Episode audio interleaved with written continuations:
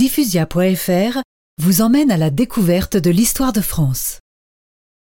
Le début de l'an 1796 fut une période importante pour moi. Le 9 mars, je me mariai avec Joséphine de Beauharnais. Sept jours plus tôt, j'avais été nommé général en chef de l'armée d'Italie.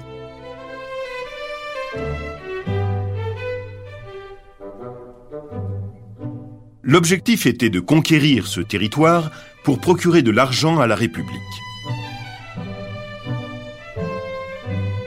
Le général Bonaparte n'avait pas encore 27 ans, il était à peine connu. Les cours étrangères ne le prenaient pas au sérieux.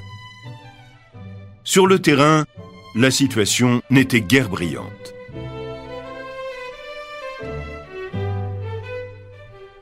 J'avais accommandé des soldats en guenilles semblables à des brigands, une trentaine de milliers d'hommes qui manquaient de tout, qui vivaient misérablement de chapardage.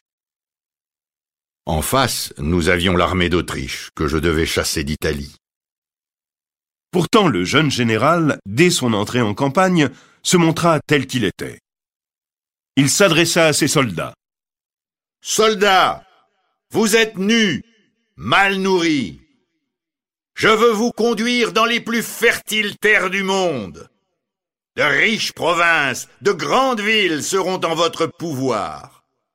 Vous y trouverez honneur, gloire et richesse. Avec eux, Bonaparte vola de victoire en victoire. Il compensa sa faiblesse numérique par la rapidité de ses soldats.